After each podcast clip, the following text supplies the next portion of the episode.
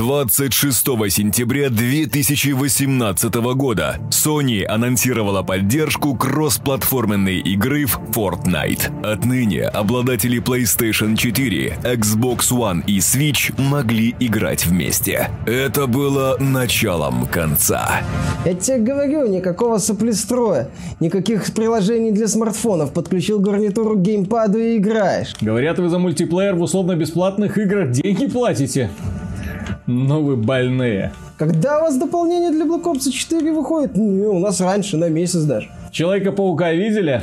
Видели нового бога войны? И не увидите. Это было началом конца Microsoft и Nintendo. Владельцы Xbox One и Switch начали узнавать правду. И это изменило все. Приветствую вас, дорогие друзья. Большое спасибо, что смотрите. Это подкаст про игры, в котором мы обсуждаем, естественно, новости, события, скандалы и новинки игровой индустрии. На этой неделе компания Sony, сам сразу начнем с главной новости, на этой неделе компания Sony торжественно объявила о том, что она прекращает свою философию апартеида и пользователи PlayStation 4 отныне в игре Fortnite могут играть с пользователями Xbox One и Nintendo Switch. Не это ли прекрасная новость? Ну, месяц подождали бы. Статья в тыкву за два дня превратилась. А, понимаешь, новость хорошая. И я в каком-то смысле понимаю Sony, почему они так поступили. И мне кажется, э, здесь следующее. Sony в свое время очень дорого обошлась ее высокомерная политика, э, типа мы лидеры индустрии, угу. а вы пониже нас. Это, напомню, было на момент запуска PlayStation 3, как символ всей этой высокомерности Sony, когда представители Sony спросили на тему того, что ваша консоль как-то дорого стоит, 500-600 долларов, он ответил, найди вторую работу. Вот. Mm-hmm. Лузер, ну лузер, понятно, он не говорил, но риторика была вот такой. И, соответственно, сейчас а, Sony очень аккуратно следит за всеми тенденциями. Sony а, в данном случае, мне кажется, постаралась сыграть на опережение. То есть не ждать начала следующего поколения, не ждать каких-то кардинальных перемен в игровой индустрии. Случился скандал с Fortnite, все стали вокруг спрашивать, когда у вас кроссплей, когда кроссплей, когда кроссплей. Вот Sony сказал... Погодите. Да, да, там Лайден сказал, ну, мы подумаем. Один из руководителей Киничива сказал, вообще PS4 самая лучшая платформа, отвали. Это вызвало бурю негодования в отдельном сегменте. Вот, ну, они решили сыграть, вот так сказать, на опережение и добавить кроссплей. А, мне кажется, что причина добавления кроссплея может быть несколько иная. С одной стороны, у Sony не было из коммерческих соображений никаких причин добавлять кроссплей, потому что ее аудитория и без того большая. Добавлять туда аудиторию Nintendo Switch, Xbox One как-то странно, да? То есть, кажется, когда ты лидер, можешь спокойно обойтись и без этого, особенно когда конкуренты всеми силами пытаются тебя это самое подколоть каким-то образом. Можно идти дальше гордо, как слон, да, пусть моськи там у ног вьются. Другой стороны, мне кажется, что в данной ситуации огромное значение имеет э, репутация и настойчивость э, Тима Свини из Epic Games. Дело в том, что это тот самый парень, который не боится посылать нахер, простите, такие корпорации, как Google. Э, дело в том, что именно в Fortnite вышел на Android, но вы не найдете этой игры в магазине Google Play, поскольку Тим Свини сказал, что идите вы лесом, мы с вами делиться доходами не будем. Почему? Потому что мы можем себе это позволить, а вы идите лесом. Ну, они могут себе это позволить, когда Fortnite стал уже Fortnite, понимаешь? Я... Они на Android Fortnite, в конце вышли. Fortnite стал Fortnite, да. Fortnite стал Fortnite, но тем не менее, э, это одна из крупнейших и самых э, влиятельных игр на данный момент. И если бы Тим Свини сказал, ну, допустим, он пришел к Sony с предложением, говорит, окей, вы не хотите делать это самое, игра у вас будет оставаться, да, но у вас, например, сезоны будут запускаться э, с месячным опозданием, в отличие от других платформ. Допустим. Я думаю, Свини бы на это не пошел. Понимаешь, это тот человек, который может пойти на что угодно, если что-то не удовлетворяет его требованиям. То есть это именно тот человек, который может сказать, вы слишком много берете. И пройти мимо с высоко поднятым носом даже в те времена, я напомню, он это говорил, когда дела у Epic Games были просто отвратительными. Сейчас это человек, который, у которого есть огромное влияние, который на самом деле, в отличие от компании Bethesda, которая своими угрозами, мол, мы не выпустим эм, Test Legends э, на PlayStation 4, если вы не добавите возможность кроссплея и такие тельняшку, мы такие, мы гордые, мы крутые, все. Ну, вот. На них никто не смотрит, потому что что такое Test Legends? С другой стороны, есть э, Fortnite и Epic Games, и Fortnite, которая была и остается одной из самых популярных на данный момент игр на планете и не собирается сдавать свои позиции. И очень mm. значимая часть аудитории Fortnite находится на консолях. А, я бы напомнил, что Microsoft одно время давила на mm-hmm. Sony через Minecraft. Вот, типа, мы у вас дополнение, обновление не выпустим, и вообще, возможно, поддержку прекратим. Mm-hmm. Sony такая, окей. То есть, мы, конечно же, не знаем все эти подковерные интриги, да, то есть, были ли в колуарах какие-то обсуждения или нет. Тем не менее, вероятность такая есть. Второй момент, как мне кажется, э, данную, данный шаг также полезен для Sony в порядке продвижения собственного устройства, поскольку раз пользователи играют вместе, пользователи общаются вместе, доносят друг до друга ту или иную информацию, и информацию, которую доносят пользователи PlayStation 4 до пользователей Xbox и Nintendo, может быть немножечко, скажем так, эм, плохую, плохое дело она будет делать для аудитории Microsoft и Nintendo, поскольку и у тех, и у других консолей есть свои а, объективные недостатки, да, и у тех, и у других консолей есть э, те элементы, которые раздражают пользователей, и, точнее, не раздражают пользователей, поскольку они их воспринимают как само собой разумеющиеся, поскольку не знают, а как дела,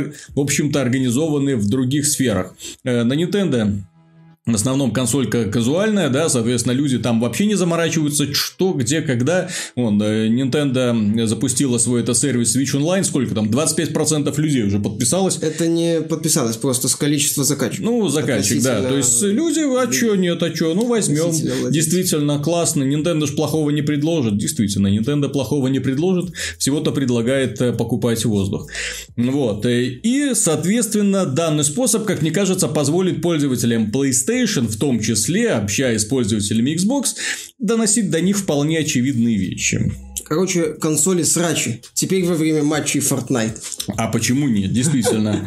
Ну, я согласен. Действительно, здесь может быть рука Свини. Возможно, Sony так хочет продавливать свою идею. Но мне кажется же, что Sony вот не стала терпеть. Вот она могла терпеть, на самом деле. Я не отказываюсь от своих мыслей в статье, что Sony могла терпеть до начала следующего поколения минимум. Все эти всполохи это ну так себе, это не аж это, это не всполохи уровня запусков Star Wars Battlefront, когда реальный фейл и реального аудитории горел. Это, ну, мы не можем. Опять же, когда Sony говорила, что ну мы не хотим, ну, там, отнекивалась от кроссплея, многие пользователи вполне логично могли объяснить, почему Sony отказывается. И вопросов, почему Sony отказывается, в целом не было. Было понятно, почему они отказываются.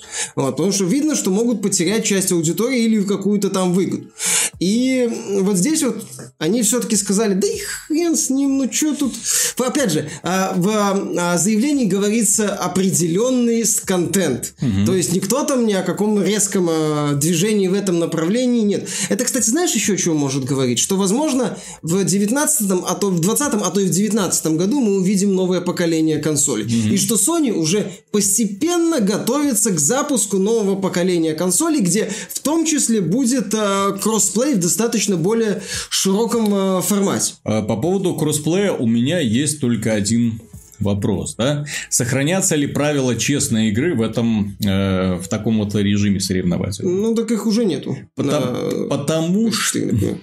Нет, я имею в виду, что компания, э, переходим, то есть объединяем эту новость да, с другой новостью. Дело в том, что компания Microsoft официально сообщила о том, что поддержка мыши и клавиатуры вскоре появится на Xbox One, и первой игрой, в которой она появится, это будет Warframe. Знаменитый это вот кооперативный мультиплеерный боевик, ну, он кооперативно уже соревновательный, да, там уже куча соревновательных режимов в том числе появилась.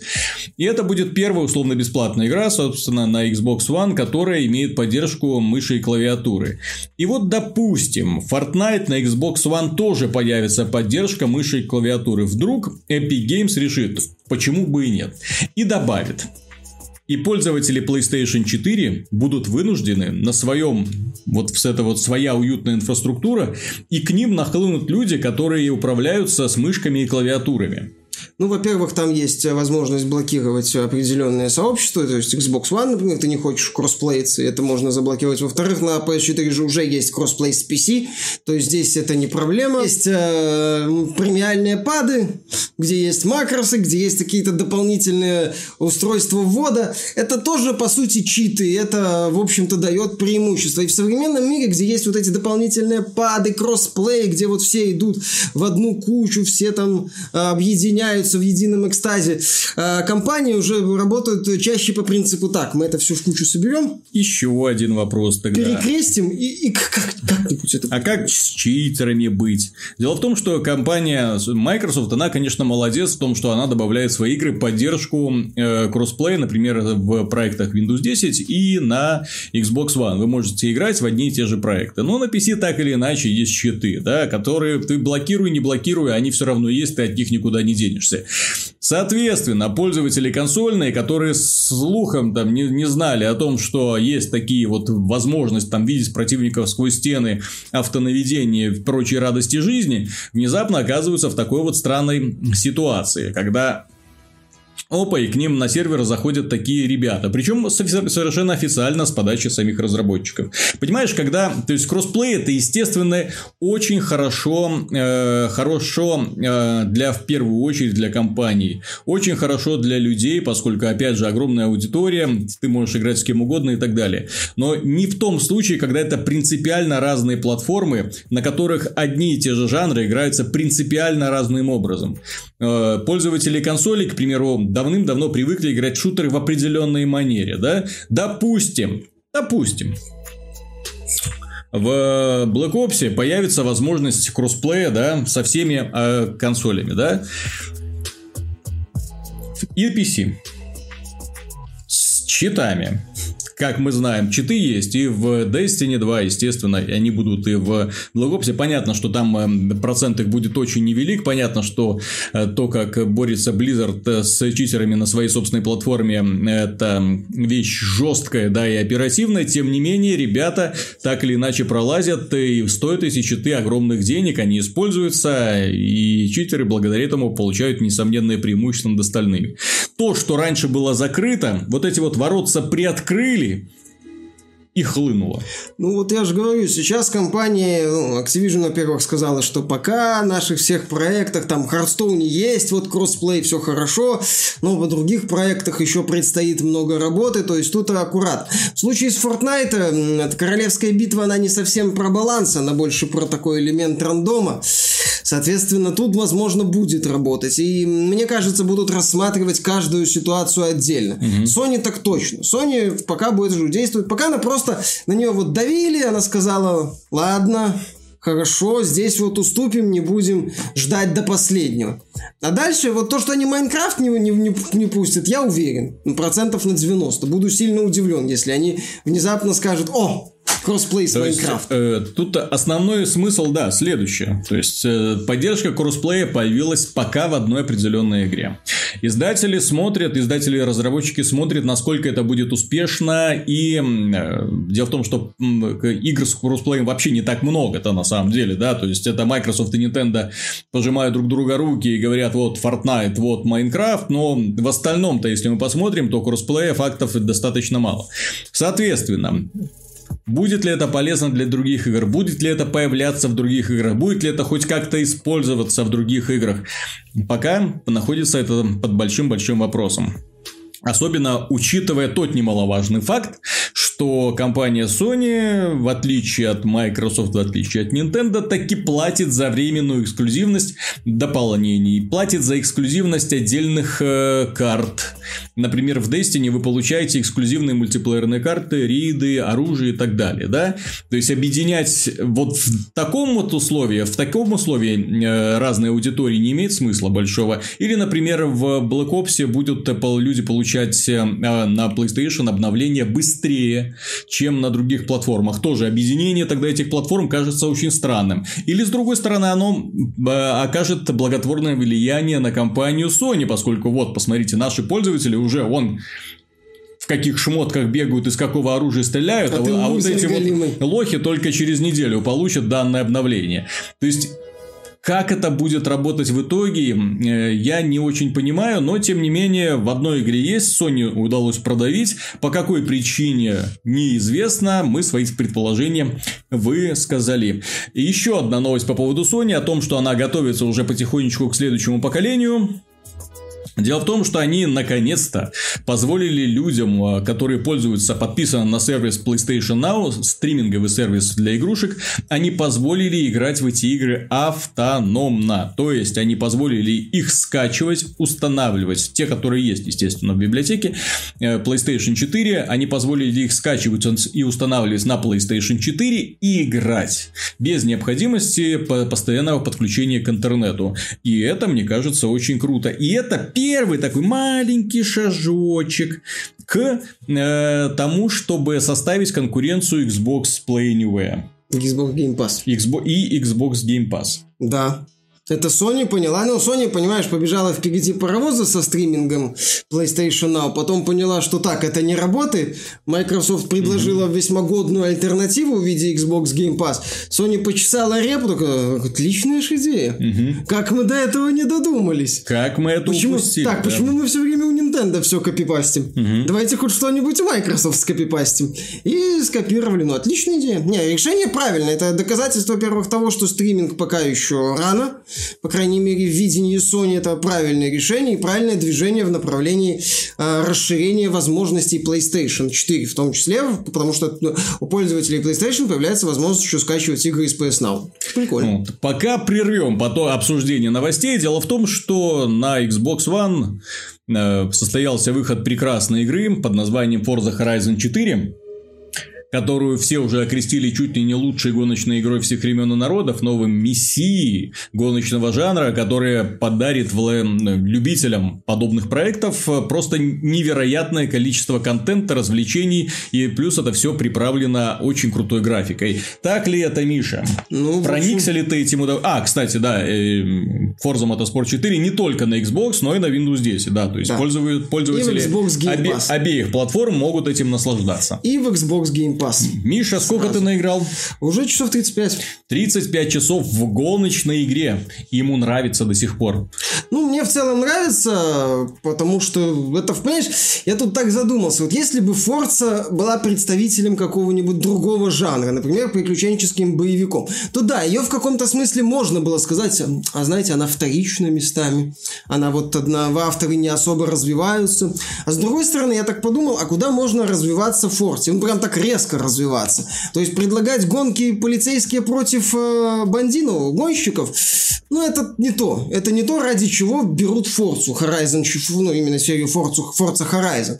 Э, превращаться в бурнаут уже дальше зачем? Э, тогда начнет ломаться вот эта вот идея, что в игре много машин и вот эта вот пограничность между аркадой и симулятором, где, несмотря на то, что Э, само, сам процесс вождения прост, все равно какие-то вот вещи надо учитывать. Чем больше гонка становится боевой аркадой, тем э, все больше и больше стираются грани между машинами. И в итоге все приходится к тому, что там актуальны буквально не так-то много автомобилей. Собственно, эта проблема в Need for Speed была очень долгое время.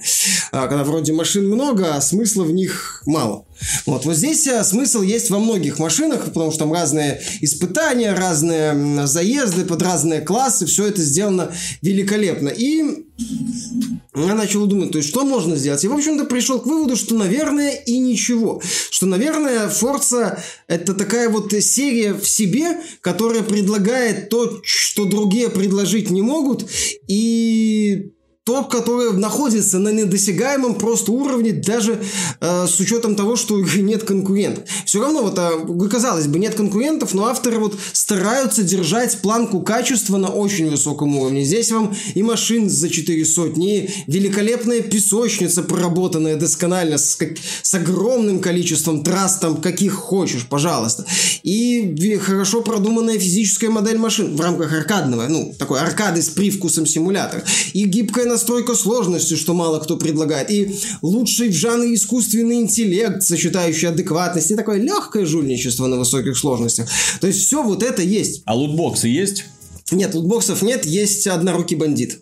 Знакомый, который был в предыдущей части, когда ты там, например, получаешь уровень, хоп, и там можешь выбить э, штанишки, туфельки, эмоцию, клаксон. Э, эмоцию машины? Эмоцию главного героя. Ну, а. там же, поскольку игра стала еще глубже социальной, там главный герой это а, такой важный элемент, эмоции. Ты вот в лобби, например, появляешься после победы, можешь какую-нибудь эмоцию там показать, что-то такое, там какие-то э, фразы для чатов есть, тоже mm-hmm. прикольные. То есть и еще есть однорукий бандит, где ты можешь сразу три выиграть угу. приза.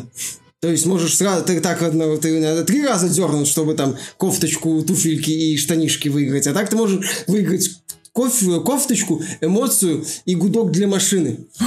Да. Ну или три машины, если тебе повезет. То есть, нет, а лутбоксов за реальные деньги там нету.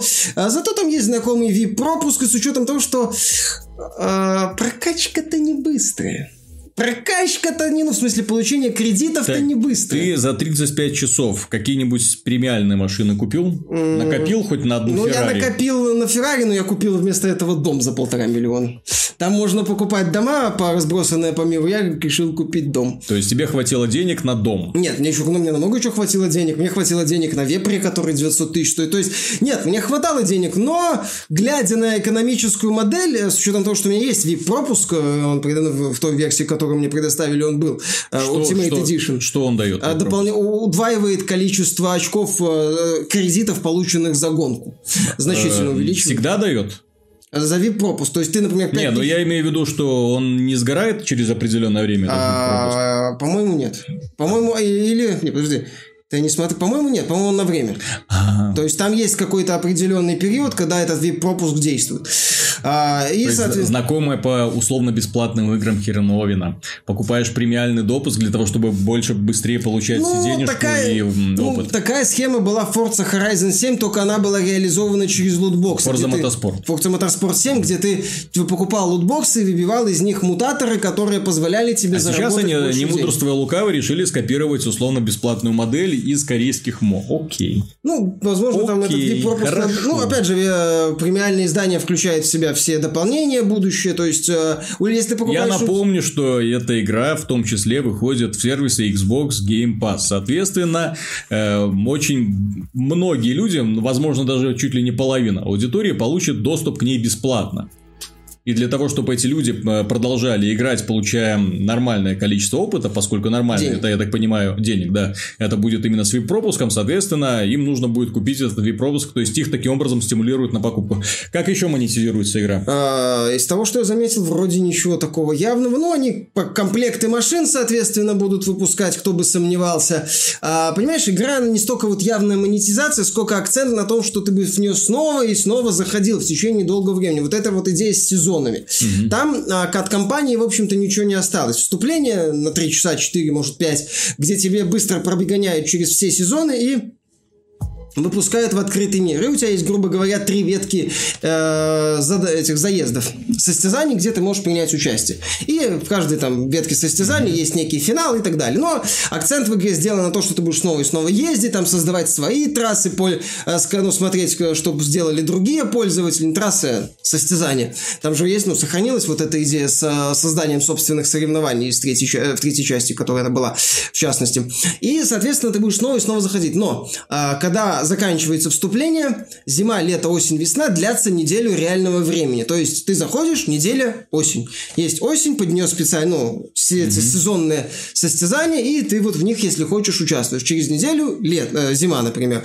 И ты уже вот преображается локации, все меняется, э, по-другому ощущаются очень многие трассы, но это в тренировке можно ощутить. И Соответственно, вот такая тема. Появляются, опять же, сезонные мероприятия. Потом весна и лето и так далее. То есть ты если ты хочешь в полной мере оценить вот эту вот идею времен года, по сути, главное новшество игры, ты должен заходить в игру снова и снова, хотя бы раз в неделю. Или искать, ну, если, или там ну, в долгосрочной перспективе как-то вот искать, ну, заходить mm-hmm. опять же снова и снова, чтобы в полной мере оценить не только осень, но и зиму, например, или лето, или весну. То есть, например, нельзя там, о, весна, Хочу все время весной играть. Нет, весна у нас вот в это время, там зима, вот в это время, лето. Вот то, то есть... Зима то... зимой, лето лето. Да, да, да, угу. да, да. То есть никакого такой свободы, прям выбора нет. Ты можешь в офлайне играть, а, но сезоны все равно меняются через э, реальное время. Игра поддерживает офлайн режим, тут без проблем.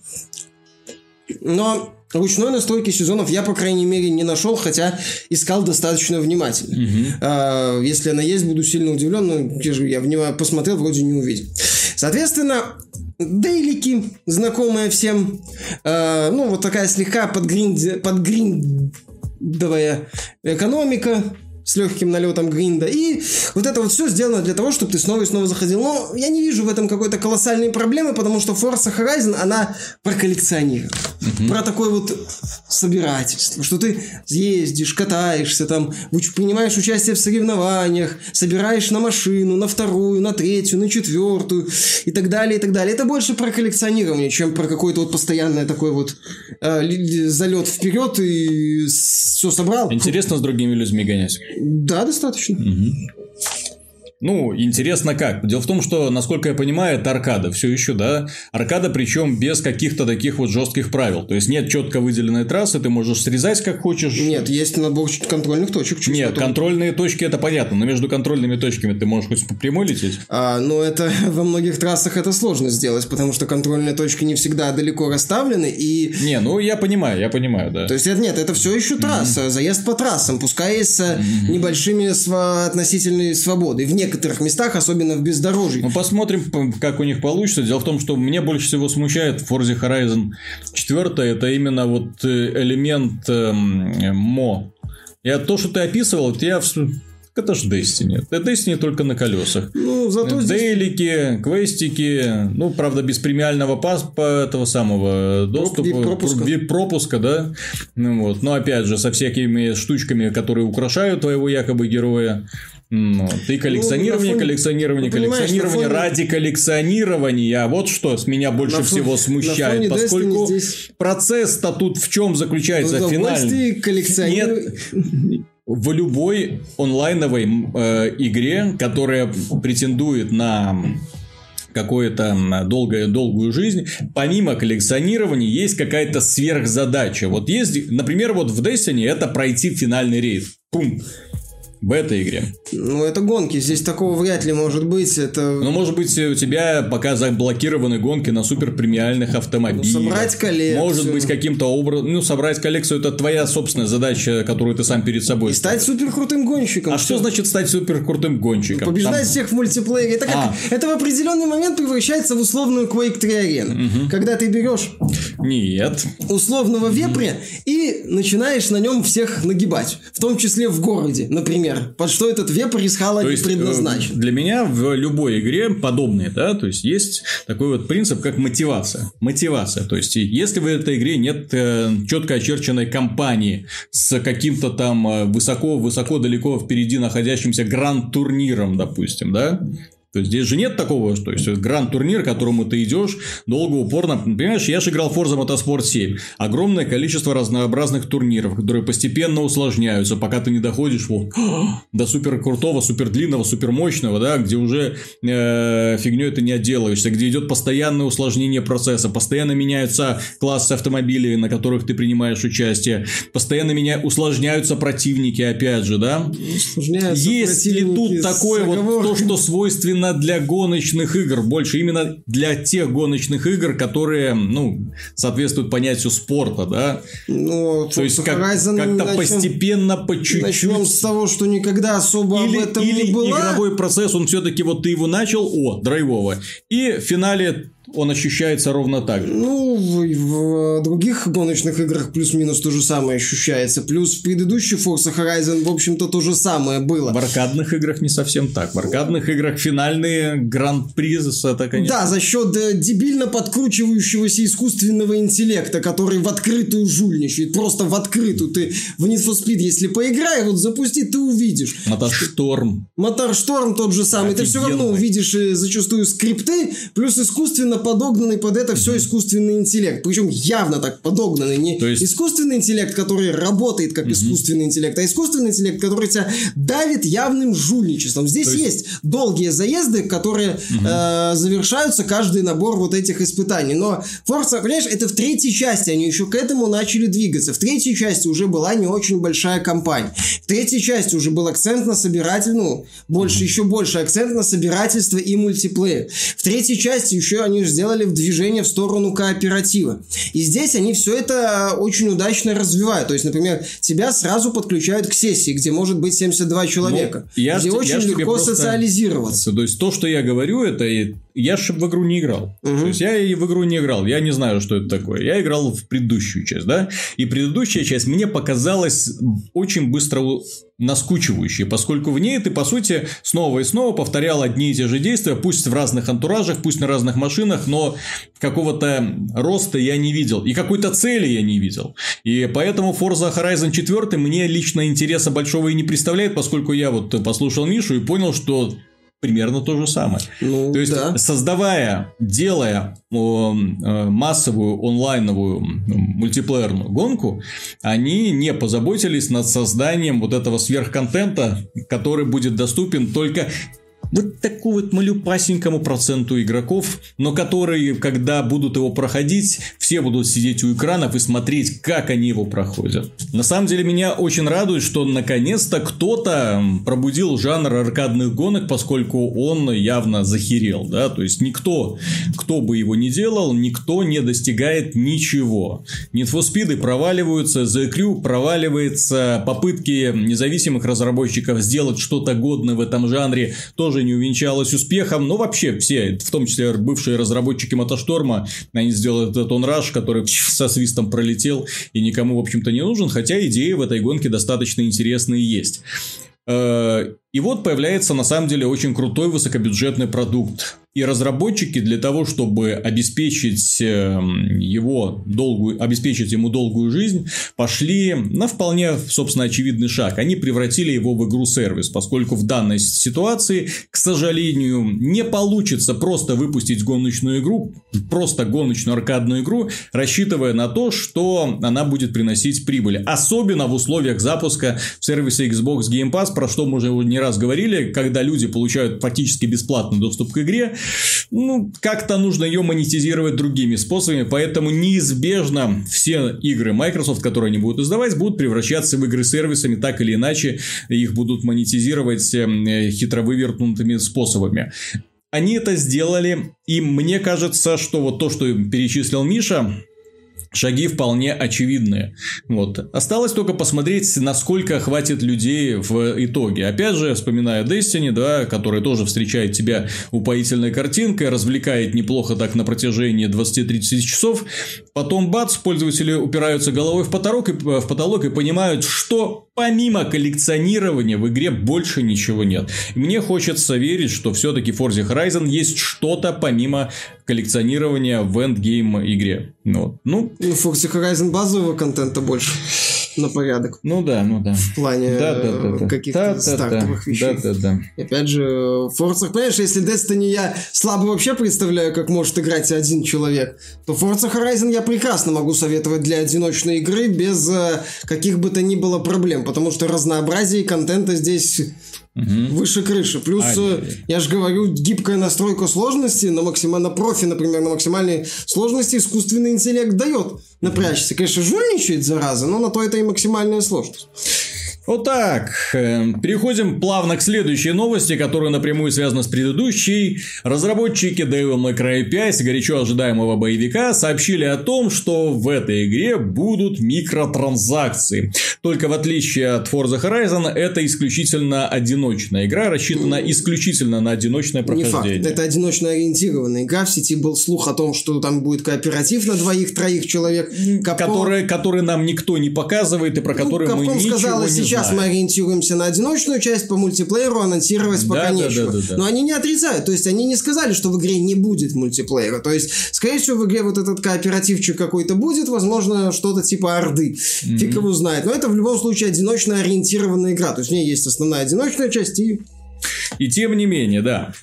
И сразу же поднялся бугур. Дело в том, что люди недовольны тем, что их любимый слэшер, их любимый боевик э, приобретает черты какого-то, простите, э, онлайновой доилки. Таким образом, возникает вопрос, плохо это или хорошо, когда разработчики синглплеерных игр добавляют в свой проект микротранзакции, поскольку очевидно всем как бы, да, что для того, чтобы проект начал приносить какую-то прибыль, в нем должны быть какие-то другие способы монетизации помимо, э, собственно, продаж игры. Почему? В случае сингловой игры, ну, сделал все. Фишка сингловой игры в том, что ты сделал, продал и начал делать следующую.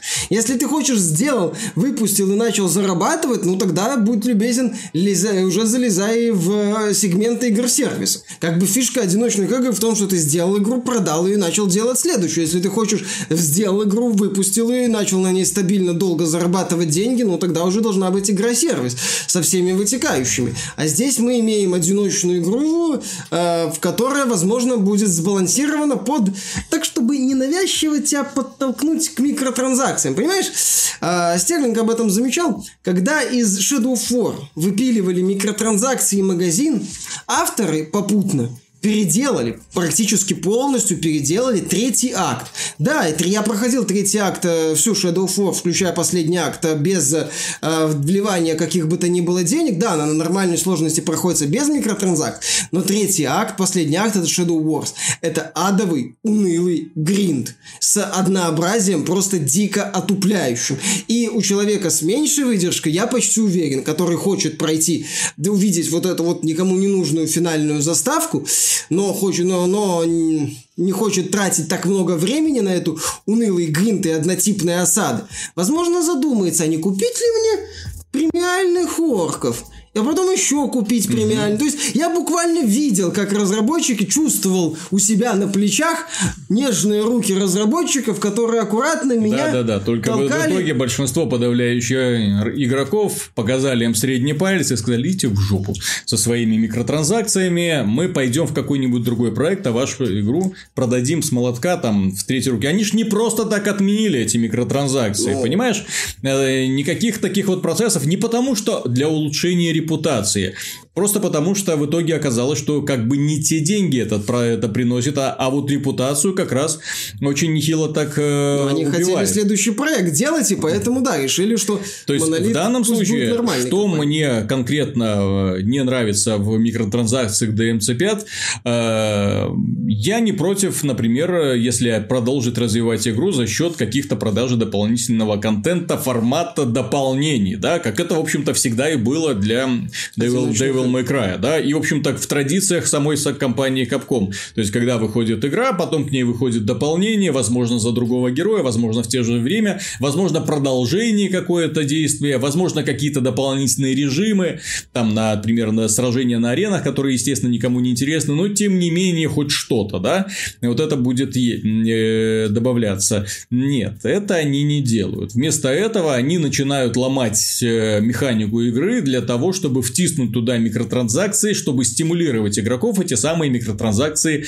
покупать. Для того, чтобы ускорять процесс прокачки. Ускоряя процесс прокачки, естественно, за деньги. Реальные деньги. Ну, плати, чтобы побеждать. В чистом И вот это, естественно, преступление э, тех людей, которые приняли это решение, поскольку данное решение не... Обратите внимание, что недавно было с э, Star Wars Battlefront 2. Где тоже была концепция pay to win. Какая вонь поднялась и что к чему это в итоге привело? Это привело к тому, что все комиссии по всему миру начали расследовать, а не являются ли лутбоксы азартной игрой. В итоге до сих пор э, расследование проводится, до сих пор уже на комиссии из 15 стран э, поднялась, такие начали чесать голову, проснулись, так а может, а может быть на самом деле это является признаками азартной игры. И бедный Electronic Arts мечется туда-сюда, он уже в судах Э, бельгийских э, отвечает за свое нежелание удалять лутбоксы из э, FIFA 2000 FIFA 19, простите, не, да. не 2019. Ну вот. То есть это привело к этому. И если компания Capcom думает, что, а, ну, они ж сожрали это, сожрут и это. Эти Нет, э, пользователи настолько тупые, знаешь, что, что будут, будут, будут, думает? Мы же им возвращаем Devil May Cry, поэтому пусть будут благодарны. Не, знаешь, что компания Capcom думает? Компания Capcom, наверное, заработала дофига а, позитивной репутации на ситуации вокруг э, Monster Hunter World. Помнишь, mm-hmm. когда был в разгаре этот скандал, и представители Capcom говорили... 2 еще, да? Capcom говорили, знаете, лутбоксы не вписываются в концепцию Monster Hunter. Игра про геймплей, угу. про то, что вы сами все заработали. И все такие, Capcom еще красавцы, молодцы. Красавцы. Опять же, Monster Hunter World это, один из, это одна из главных серий Capcom. Там были по итогу микротранзакции, но достаточно мягкие. Я бы сказал, это та еще гринделка. А, и там были микротранзакции по итогу, но то ли косметические, то ли очень мягкие. Косметика, да. Вот, то есть они заработали на этом кучу, так сказать, позитивных очков. У них появился такой пул позитивных очков. Плюс а, следующая по значимости их серия это Resident Evil. Пока про то, что в Resident Evil 2 ремейке будут микротранзакции, ни слуху, ни духу. Скорее всего, их там не будет. То есть, все как надо, выпустят законченный проект Resident Evil 2. Вот, тоже хорошо. А Devil May Cry, э, по-моему, в списке самых успешных игр от Capcom Devil May Cry то ли 3, то ли 2 находится во второй десятке. Угу. Уступая Street Fighter, там некоторым, Monster Hunter World, соответственно, и Resident Evil. И Capcom такая подумала. А давайте заработаем побольше на Devil. У нас вот, да, у нас вот есть пул позитивных очков, так вот, вот половину его давайте вбухнем в то, чтобы добавить микротранзакции в Devil May Cry и подзаработать еще чуть-чуть денег на нем. Я же говорю, серия это для Capcom не является флагманской, не является какой-то самой главной. Поэтому, а чё бы и нет? Че бы и нет. Давайте вот зафигачим микротранзакции. Потом баланс поменяем. Баланс это ж такая штука, его всегда можно поменять. Там не, так, не такая контент новый добавлять не надо. Надо только иногда перебалансировать, что называется, не, не, невидимые числа. И все будет работать. И все. Угу. И все. Поэтому обидно на самом деле. лично обидно, потому что, возможно, игра будет сбалансирована с учетом э, микротранзакций. Она будет сбалансирована с учетом микротранзакций. То, что там где-то в SE добавили микротранзакции, ну окей, молодцы, добавляли. Тогда это тоже было неправильно, но тогда э, эта проблема не, не стояла так остро для индустрии в целом. Поэтому удалось, что называется, прокатить. Э, Сейчас не прокать. Я, честно говоря, надеялся, что из компании Capcom сраным веником прогнали человека, который придумал оригинальную модель распространения для Street Fighter 5. Помните? Они выпустили Street Fighter 5, сказали, что это будет долгоиграющий проект, на старте было сколько там, 16 героев, по-моему. Угу. То есть вообще копейка. Э, мы будем добавлять новых героев, которые вы сможете купить в процессе игры. Ага. Но лучше заплатите нам деньги за каждого нового героя, естественно. Вы сможете покупать и зарабатывать деньги и на открытие костюмов. Вы сможете зарабатывать деньги на открытие разнообразных режимов. В итоге люди, которые купили игру за 60 долларов или за 60 евро, да, или за 4000 рублей на PC и консолях, они такие запускали, видели 16 героев и ни хрена больше. И обещание что-нибудь интересное выпустить в дальнейшем. И послали их в итоге всех на, да? И, когда вот. и в итоге, и в итоге Street Fighter не то, что не добрал. В итоге они там выпустили недавно этот Arcade Edition, да, попытка реанимировать, добавляли э, режим истории, э, ага. который нафиг никому уже оказался не нужен. Добавляли героев. Кто, зачем, Люди, которые уже за давным-давно забросили, люди, у которых сердце пропиталось презрением в первую очередь в адрес данного продукта, поскольку плюнули фанатам просто в душу, был Street Fighter 4, с огромным количеством переизданий, естественно, ну, да? Конечно. Но тем не менее, Street Fighter 4 на старте был уже огромной, законченной, целостной игрой. То, что они выкосили Street Fighter 5 с такой вот наивной, дебильной вот системой монетизации, когда уже, ну, даже больному человеку, который вот именно больной игроман, э, который в казино спускает свои последние штаны, даже он поймет, что что-то тут не так, и, по-моему, меня хотят наколоть. Да. Вот даже такие люди, вероятно, уже испытывают э, к компании, испытывали в тот момент компании Capcom э, неудовлетворительные эмоции. И в данном случае, когда мы видим и слышим, что в Devil May Cry 5 в игре ориентирован на сингловое прохождение, в которой все заточено на то, чтобы ты сражался, совершенствовал свои навыки, получал через боль и кровь новые способности, осваивал их для лучшего уничтожения, в которой всегда были крутые боссы, которые всегда было очень сложно проходить. И тут нам сообщают, что в ней фактически будет pay to win. Для того, чтобы облегчить жизнь людям, которые не хотят э, тратить много времени, эмоций и так далее ну, на прохождение. Это... Сделайте для этого легкий режим сложности и все. Да, сделайте для этого режим сложности с бессмертием автоматическим. Сделайте сюжетный режим.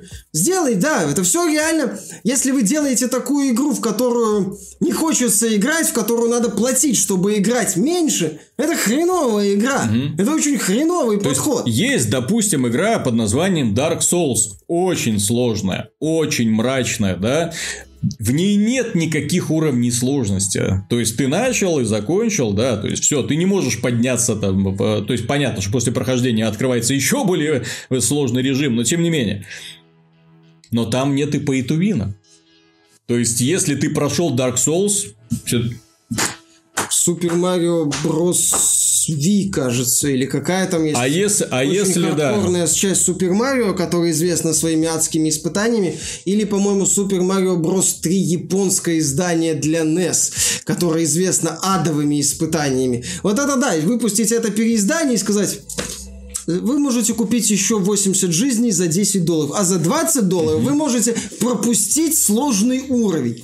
Игры, они в большинстве, тем более такие игры, как DMC, известный боевик, где именно ты вот правильно заметил, известен тем, что ты осваиваешь боевую систему, а не покупаешь топовые а, за реальные деньги навыки и всех да. хвалишь. Если ты хочешь тупо всех хвалить, я же говорю, делайте сюжетный режим, как условный Bayonetta 2, где есть легкий режим, на котором да, блин, как в любых боевиках да, современных. Как в любых боевиках, как современных, как в многих правильных играх, mm-hmm. где есть сюжетный режим, а есть хардкорный режим. Если вы уж так беспокоитесь о казуалах, несчастных, которые не про них захотят проходить вашу игру. Если вы так беспокоитесь об этих людях, то дайте им такую возможность, бесплатно, за те деньги, что они купили. А то так получается, человек покупает за деньги игру, а потом платит за еще дополнительные деньги, чтобы играть в нее полегче. Или не играть в нее вообще.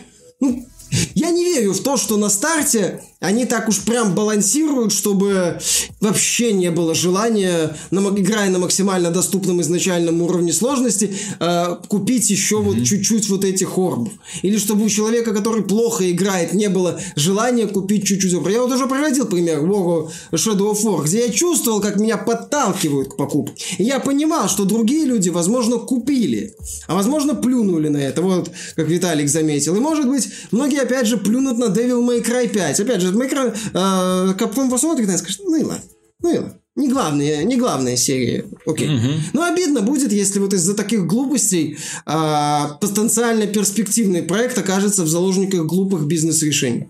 Это да. Так, ну а теперь я вам, дорогие друзья, расскажу про российскую ролевую игру под названием Pathfinder Kingmaker. Ты в нее много поиграл? Я да. в нее поиграл 80, по-моему, 6 минут. М-м. 86 минут и продолжать ознакомление пока не буду, и вот по какой причине. Дело в том, что я не терплю, когда мне плюют в лицо. А разработчики данной игры сделали все для того, чтобы выбесить людей, которые поддержат их рублем. В том числе, да, то есть люди, которые вложились в них на Кикстартере, люди, которые вложились в них сейчас после релиза игры, они скачивают ее, и видят перед собой очень долгий экран загрузки. У меня загрузка, первая загрузка игры длилась минут 20. Я никак не мог понять, почему игра вылетает, почему она виснет, почему а, вот этот ползунок не двигается. То есть я на него смотрю 5 минут, а он не двигается. Что происходит? Я нажимаю, бах, игра зависла. А, слава богу, что я в это время вел трансляцию. Мне люди подсказали, что оказывается нельзя ни в коем случае нажимать ни на что в процессе загрузки, иначе она зависнет. Окей. Я, я подождал этой загрузки, я все, дошло до конца, тихо, мирно, прошло еще 10 минут, все, загрузка прошла, да, создайте своего героя. Ну, поскольку я так понимаю, что разработчики в курсе всех этих толерантных ныне влияний, да, но у них там в качестве основного героя, ну, можно создать своего, и есть предустановленный. В качестве предустановленного есть э, чернокожий паладин. Ну, естественно, я взял чернокожего паладина, поскольку я тоже там э, so, so, social justice Justice Warrior, да, но мне не понравилось, что он мужского пола, да, то есть это уже не то. Соответственно, нужно, чтобы была чернокожая паладинша, которая пойдет спасать мир, естественно. Я пробовал менять пол этого паладина, не получилось. Э, то есть в настройках предустановлено, то есть можно подкорректировать его э, характеристики, э, можно поменять пол было. То есть нажимаешь О, женщина, выбираешь голос О, женский, нажимаешь дальше, все хорошо. Только фигурка остается мужской. Такой, хм, что-то тут не так. Ладно, вернул мужской пол, пошел играть дальше. Только он продолжил говорить женским голосом. Э, я забыл поменять, а игра на автомате, то есть, когда ты меняешь э, пол, мужской, женский, она не меняет голос. То есть, это нужно отдельно менять, оказывается, было. Хардкор. Хардкор. И поэтому мой чернокожий паладин э, визгливым бабским голосом орет все свои атаки. Достаточно забавно достаточно забавно. Ну, это так, просто тем людям, которые будут играть, чтобы они знали про странную особенность игры, про то, что разработчики отдельные элементы не учитывают или просто на них не обратили внимания, или просто забили на них.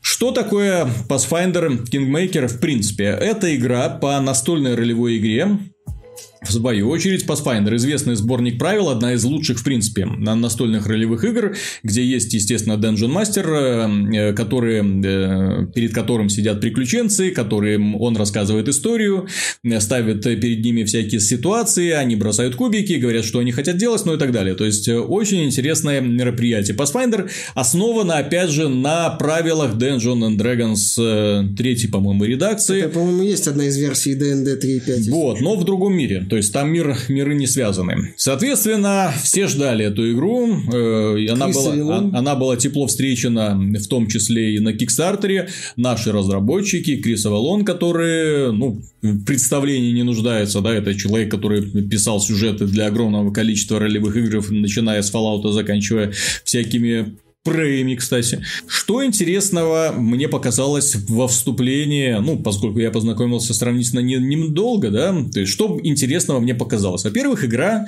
как можно было догадаться по очень долгой загрузке, э, основана на движке Unity. Э, разработчики, которые выбирают Unity, не уважают своих э, пользователей, они ненавидят род человеческий, поэтому им сразу, то есть, как только игра на движке Unity, сразу сразу минус 4 балла к качеству игры. То есть, да даже ладно. если она сделана на десяточку, минус, минус 4 По-моему, балла. Killers of Eternity на Unity, вторая часть и хорошо все сделала. Потому что они его переделали. Первая часть тоже была на Unity, и там загрузки были... Ну вот, но тем не менее, ну, да. Unity, фишка Unity, что над ним надо хорошо работать. Да, да, если он сделан, что называется, взяли как было и налепили сверху игру, то это не работает. Во-вторых, движок Unity, э, на нем ты можешь нарисовать все, что угодно. Вот они нарисовали э, свой мир, вид сверху, фигурки, человечки и все такое прочее. Казалось бы, не к чему придраться, но это сволота умудряется тормозить. Может, там RTX? Я на компьютере, да, на своем компьютере был вынужден снижать настройки до минимума, чтобы оно не тормозило.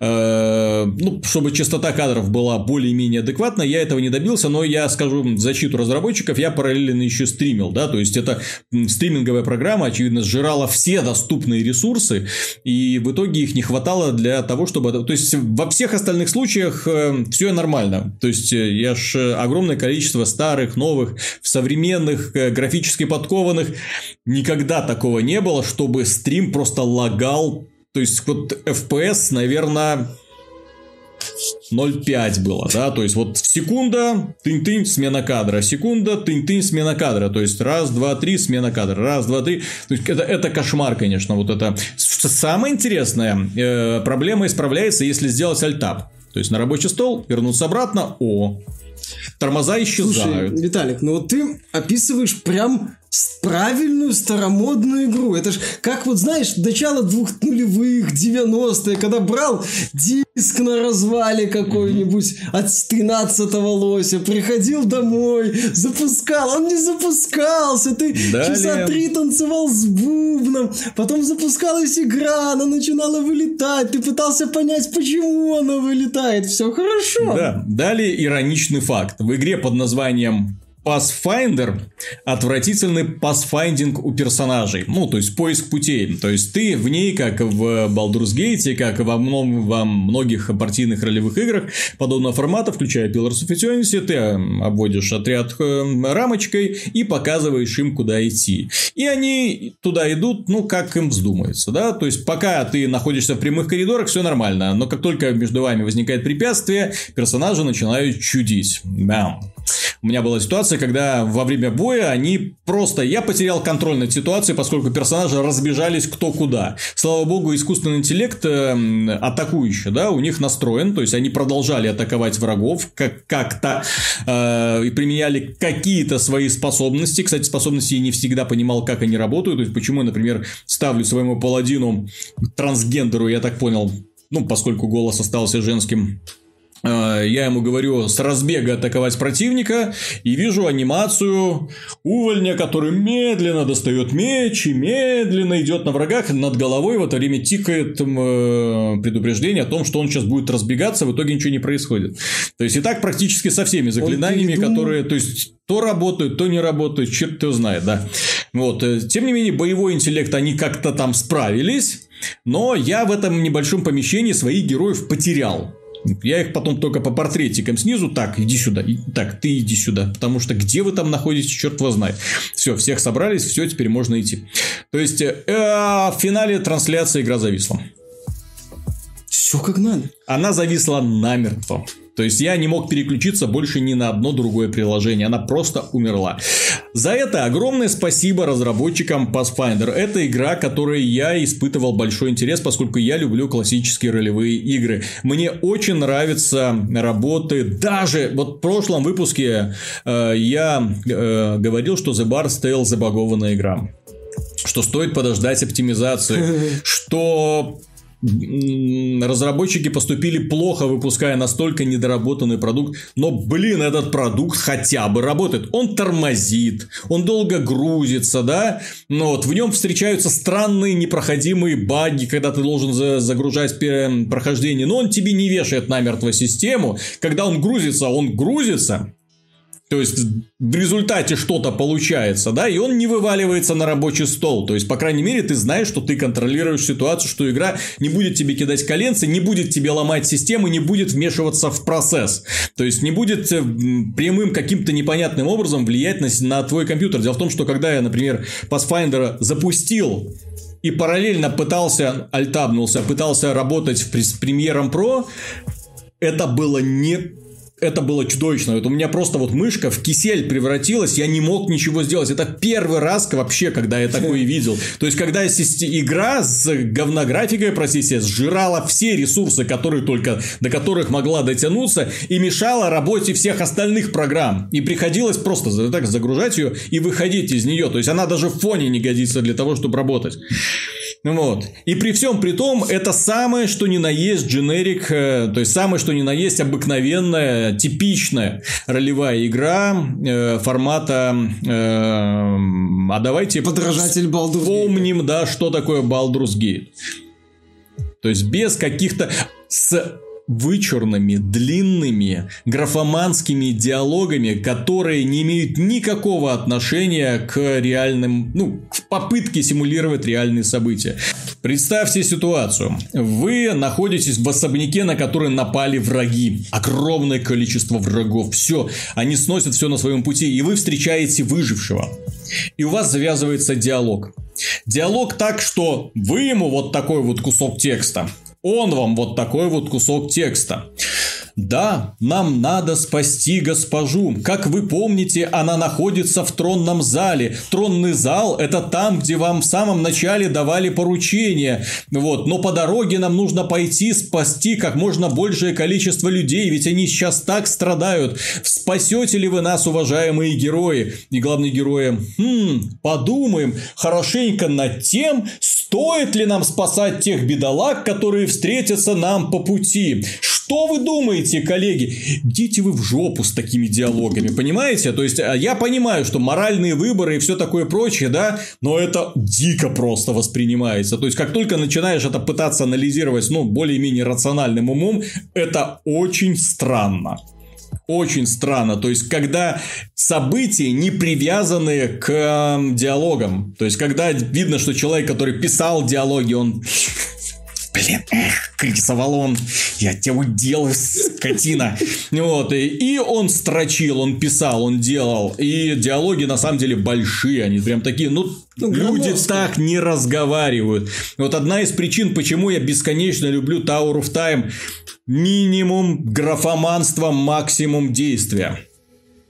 Нет, нам нужно показать, что мы по книжным правилам, поэтому мы будем трендеть и трендеть ну, и трендеть. Судя по твоему описанию, игре стоило выходить где-то через полгода после первой Pillars of Eternity, чтобы она смотрелась более-менее вменяемо. Сейчас после Pillars of Eternity 2 и Divinity Original Sin 2 она выглядит Pillars of Eternity отстала. 2 прекрасно. Кстати, я не знаю, Pillars of Eternity 2 там же Крис Авалон не принимал уже участие. По-моему, да, не принимал. И там все нормально с диалогами. Ну, по если ничего не путаю, он прорабатывал одну из лучших сюжетных линий mm-hmm. в Divinity Original Sin 2, в э, линию этого скелета. Mm-hmm.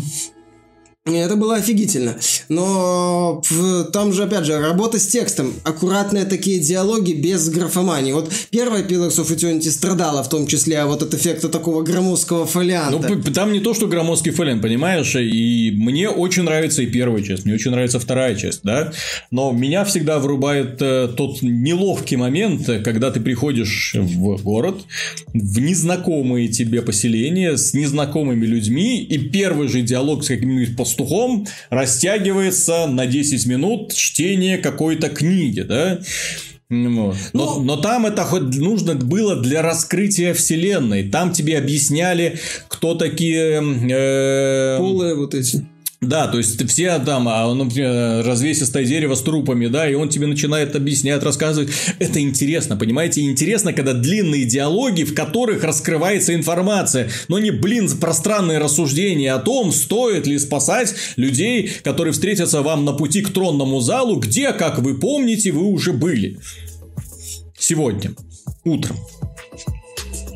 Ну, вот это проблема угу. ролевых игр, которые хотят быть под старину, но не хотят развиваться и даже не хотят понимать, за что любят. То есть понятно, что я сужу они исключительно по первому часу, да, потому что там минуты загрузки, там зависания, борьба с тормозами, это все можно вычитывать.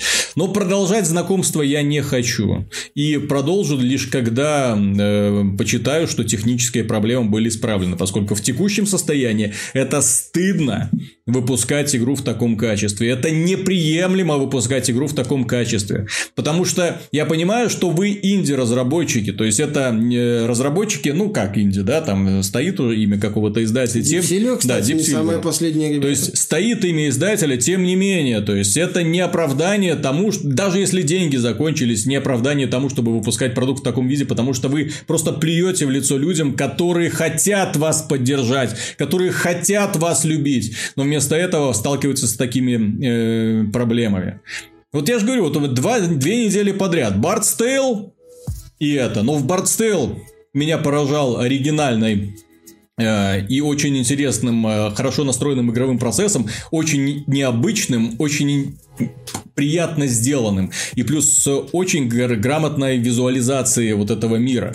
Да, там ты постоянно тусишь по одним и тем же локациям, но тем не менее сделано все очень приятно и непонятно, к чему это ведет. Вот эта вот интрига, она тянет вперед.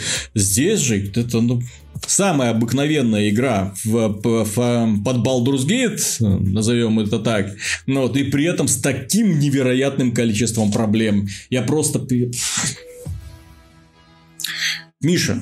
Что? В форте такого нет. Одна хорошая новость. В Бельгии запретили покупать премиальную валюту в Guild Wars 2. Ну, все следствие одной, одного решения. Угу. То есть, в принципе, продолжается. Процесс идет, так сказать. Процесс идет, процесс. Дело в том, что мне, э, э, если в Бельгии это начнется, а в других странах продолжится, это может привести к очень интересным последствиям, поскольку современные игры, они, их экономика строится вокруг того, что в них есть микротранзакции, соответственно, получение опыта, денег растягивается во времени. А если покупать опыт и деньги будет нельзя, наверное, нужно будет в определенных странах менять экономику или как? Ведь люди не будут играть, если они не будут возможности иметь покупать. В общем, вопросы, вопросы, вопросы. Естественно, нельзя не пройти мимо закрытия студии Telltale Games. Ну, пока скукоживание до 25 человек, но, судя ну, по всему, в общем-то, можно уже говорить о Короче, в чем ситуация, почему она вызвала столько внимания у прессы и у игроков, да, то и почему мы вам про нее рассказываем. Студия Telltale известна своими графическими э, интерактивными новеллами графическими новеллами, да, они пытались сделать. Uh, The Walking Dead, они не очень круто стартовали с ним. Если вы не знаете, что это такое, обязательно купите, пройдите. Великолепная история, рассказанная в нескольких эпизодах э, с очень крутым финалом.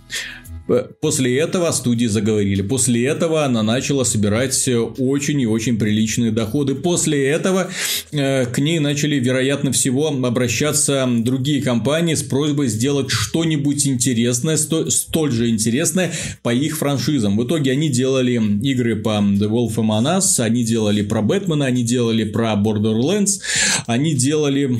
Что еще там было? Игра престолов, Игра Стражи престолов, Галактики да, да, да, анонсировали да. очень странные дела, mm. продолжали Walking Dead, второй сезон Бэтмена недавно закончили. Да, да, да. То есть... то есть очень, ребята, работа, что называется, кипела, и у меня складывалось впечатление, что дела у студии идут очень хорошо. У всех складывалось впечатление, что дела у студии идут очень хорошо, поскольку конвейер работал, конвейер регулярно выплевывал продукцию, которую люди потребляли. Успешно, неуспешно, тем не менее, свои поклонники были. И тут внезапно оказывается, что у студии э, финансовые проблемы, внезапно увольняют. Э, и вот тут волосы становятся дыбом, поскольку я-то думал, что эта студия маленькая. Ну, судя по качеству продукции, судя по тому, насколько криво сделан их движок, который умудрялся и быть и тормозным, и отсталым одновременно, при том, что игра была, и все их игры это ну, интерактивные новеллы, где персонажи ходят по маленькой локации и что-то... Если вообще ходят. Да, и все... общается с другими персонажиками, да, то есть ничем таким они не изумляли. Соответственно, я-то думал, что, ну, наверное, там человек 20, 30, ну, 50, 50 работает, да, потому что... Э, да, да, да, то есть, э, ребята работают медленно, вот они выпустили один эпизодик одной саги, второй эпизодик, там, и, ну, через 5 месяцев эпизод, э, сезон закончился, ждите там следующий. То есть, понятно, что, несмотря на количество проектов, которые они тянут, ну, работа не пыльная, да, но оказалось, что у них работают сотни человек. Сотни человек. Причем а, они заняли одно из самых, работают в одном из самых дорогостоящих мест э, США. Да? Залив Сан-Франциско. Залив Сан-Франциско, где, в принципе, невероятно огромные цены там и на аренду, и на проживание, и на все остальное. И возникают, естественно, вопросы, как они дошли до жизни такой? Да. Ну, мое мнение, понимаешь, а, первый Walking Dead был действительно в каком-то смысле прорывом. Очень интересная идея с эпизодами. Да, не, не супер новая, но своеобразная. Отличный сценарий, интересная реализация головоломок. Так, крапления, не сильно их было очень мало даже в первом эпизоде, но они были. Именно такой вот а, новая попытка, такой свежий взгляд на логическую и приключенческую игру одновременно. И это было круто, это было восхитительно. У нас, напомню еще раз, а, Walking Dead первый эпизод получил звание игры года. А, за все то, зато после за все через прошедшее время, знаешь, мне было лень а, писать что-то про The Walking Dead, больше одного предложения, когда я составлял бюджетное планирование на август, кажется, mm-hmm. и там стартовал последний эпизод. Он, я его закинул во второстепенные релизы и написал одно там предложение формата там выживают в условиях зомби-апокалипсиса. Все. То есть, понимаешь, путь от того, что я был одним из тех, кто был за то, чтобы дать этой э, первому сезону The Walking Dead игра года, а один еще из тех людей, который фанател от The Walking Dead, который ждал с нетерпением следующие проекты студии, до того, что мне просто в третий, в третий финальный эпизод Walking Dead пошло на все. Mm-hmm. Да пошли эти Стражи Галактики дешево, понимаешь? А, Walking Dead uh, Telltale Games, она не развивалась. Вообще. В принципе. Даже, больше скажу, деградировала во мно... в некоторых аспектах. Если первые Walking Dead еще там были загадки, как я отметил, то в следующих частях уже не было загадок в принципе. Все сводилось к трем-четырем простейшим действиям и в э, дальнейшему просмотру сюжета. Идея с запоминаниями, с моральными дилеммами смотрелась неплохо в Walking Dead и выглядела даже так, о, о, ну, ну как оно? Как они дальше будут развивать? Ну, классно же, да. Вы пока убиваете второстепенных персонажей, вы пока там на сюжет глобально не влияете через дилемму. Но можно же, можно же влиять через дилемму. Можно же двигаться дальше. Угу. Вот, вот, вот и вот. Понимаешь? Мы делаем это, а все эти они запомнят, они не запомнят, мы над этим пошутим. Никак. То есть ты в итоге понимал, что ты играешь в игры, играешь в игры от Telltale Games, чтобы посмотреть на сюжет и а, выстроить своего персонажа через вот эти диалоги. То есть Например, там Волк, Волк среди нас, там главный герой мог быть таким засранцем, прям законченным, или таким ну, суровым персонажем, но с пониманием относящимся. То есть, ну вот, вот, вот это вот все, по сути, вот выстраивание такого э, второстепен, скажем так, э, э, второстепенная часть э, главного героя. Все, что ты на что ты более-менее мог повлиять. И все. И ты на это смотришь такой, думаешь, и чё? И зачем? То есть оно не... Вот ты, ты просто оценивал э, игру только как сценарий. Все, это превратилось в игра сценарий.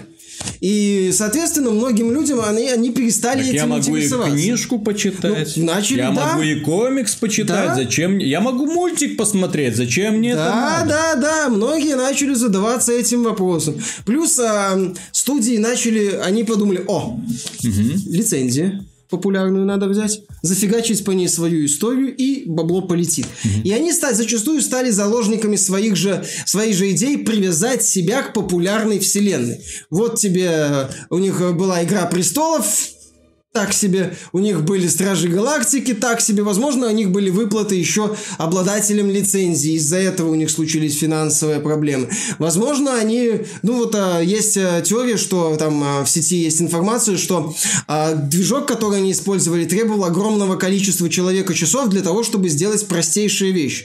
И вместо того, чтобы поменять движок на прости господи, Unity или Unreal Engine 4, они продолжали использовать свой движок, просто нанимая все больше и больше людей для того, чтобы справляться со всеми проектами, которые они тащили. Они там с Lionsgate подписали соглашение. Кстати, есть слухи, что Lionsgate э, они должны были профинансировать э, Telltale Games, но в определенный момент сказали, ребята, идите вы лесом.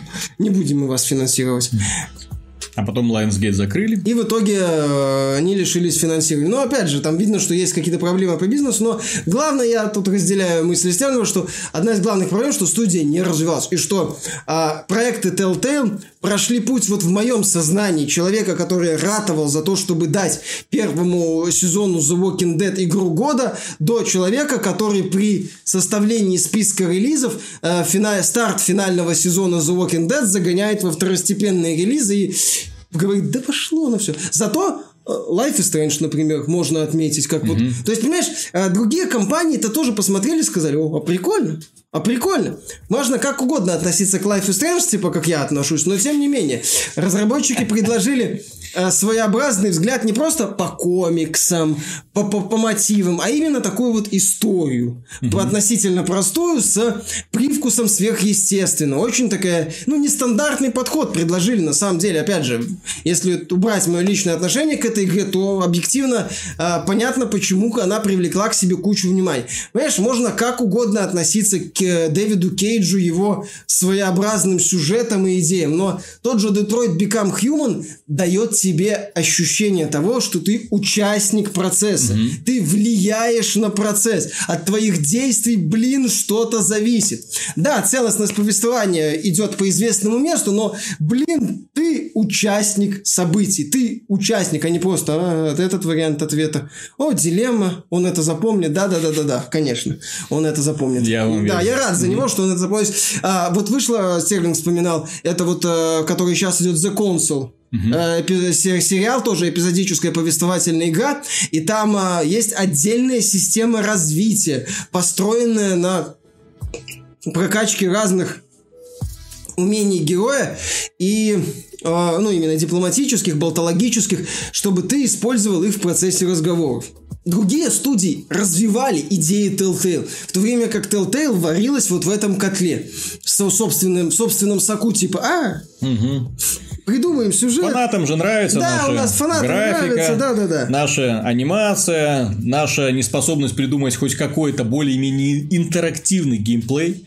То есть то, с чего, кажется, все начиналось, да, то есть историю, в которой, на которую я могу влиять, главное отличие от книги. В итоге они делают истории, в которых ты якобы на что-то влияешь, на самом деле нет. Но то это, конечно же, людей опечаливало. Финальная новость, которую мы обсудим, даже не новость, события, ярчайшие события в игровой индустрии, пожалуй, так, ярчайшие события в жизни Nintendo за последние лет так то ли 30, то ли 40, я, наверное, да так 100 назову. можно сказать. Да, потому что компания за, за 100 лет, Nintendo. конечно, о них.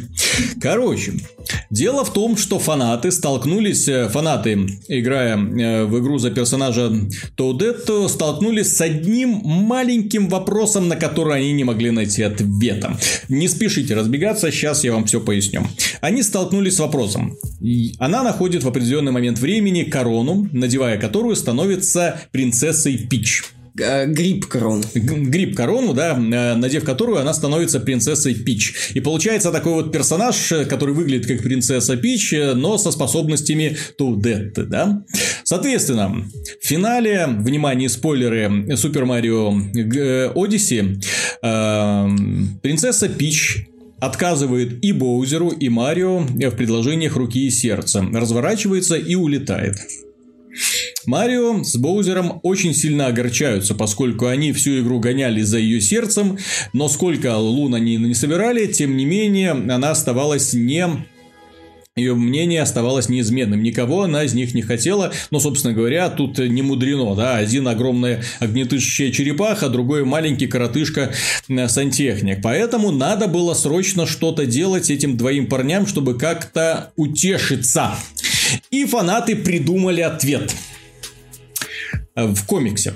То есть кто-то один гений нарисовал комикс, где после того, как Пич уходит, Марио стоит огорченный, Боузер э, достает, э, Боузер огорченный, но он достает из кармана эту шляпу волшебную, которая технически способна превратить, ну, по мнению фанатов, кого угодно в принцессу. И он надевает эту шляпу и превращается в Боузетту э, фигуристую, э, с большой грудью, с большой попой, да, с хвостом, как любят японцы, с рожками, как любят японцы, глазастику, в общем, очень сексуальную такую черепашку, которая жила долго впоследствии и счастливо с Марио в комиксе, в пределах этого комикса, естественно, в то время как принцесса Пич испуганно смотрела на них, да, и думала, что эти э, двое себе позволяют, да. Ну, шляпу можно снять, и Боузер снова станет Боузером, но сделанного-то уже не воротишь, как говорится, да, поэтому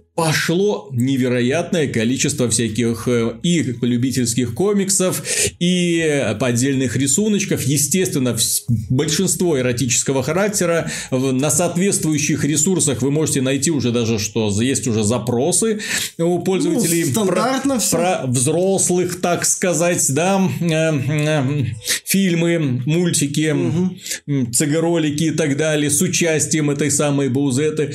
То есть, этот персонаж придумал придуманный фанатами, в итоге стал культурным феноменом. Да, вы, возможно, про него и не знали, возможно, вы сейчас только про него знаете. Так вот, теперь знаете, есть такой персонаж Боузетта, который на данный момент является самым востребованным персонажем Nintendo которого Nintendo не придумывала.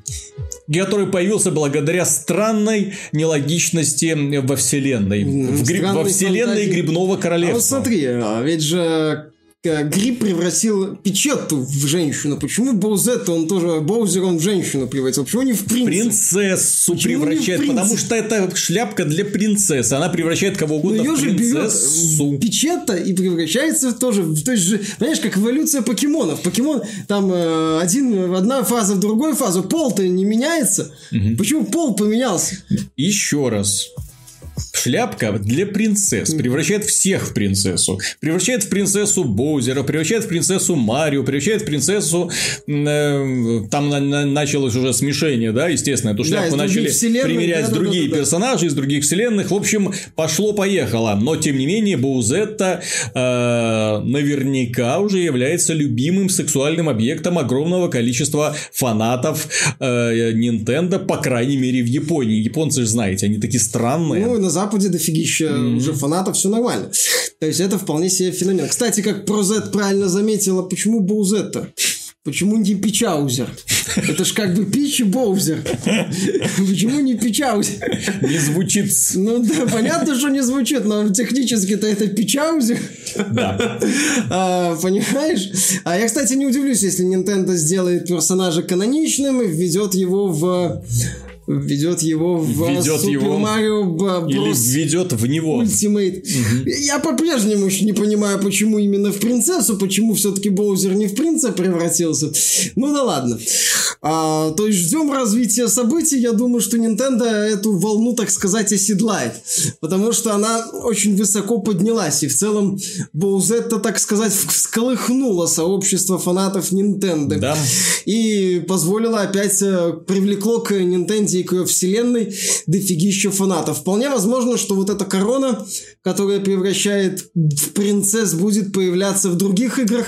Кстати, интересно было бы посмотреть на ее реализацию, например, в Байонете. Более того, здесь еще модмейкерам привалило счастье, поскольку Боузетта это персонаж, на который сама Nintendo не имеет никаких прав. Ну, пока. Это персонаж, придуманный фанатами который внешне не имеет ничего общего с э, своими прототипами.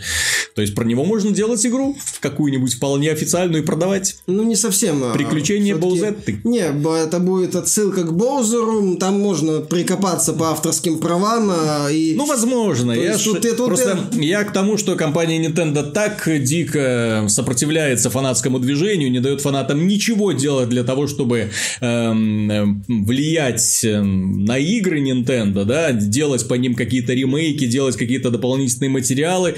И вот тут фанаты придумали нечто такое, что оказалось настолько взрывным, что сама компания Nintendo, вероятно, сейчас думает, слушайте, а может придумаем для нее свою игру? Да, фанатам Nintendo приходится, точнее, фанаты Nintendo приходится свои фантазии какие-то mm. э, воплощать. Кстати, а если у них, во время... у них есть э, для того, чтобы воплощать фантазии, компания Nintendo придумала аж две части э, игры под названием Splatoon, где есть тентакли.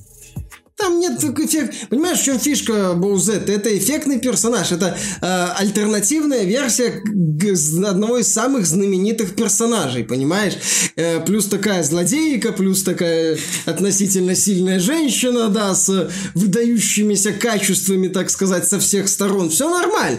А в Сплатон, ну какие там, там девчушки с тентаклями, ну что там можно придумать? Это в любом хентае есть эту тему уже, понимаешь, раскрыли-закрыли. Понимаешь, э, вот этот вот э, гриб, он интересен в вселенных типа Метроида, типа Байонетты. Mm-hmm. Было бы забавно посмотреть, кто там, кто... Кстати, там в Байонете, помнишь вот этого негра, который no, да, да. заведует баром? Вот если бы он...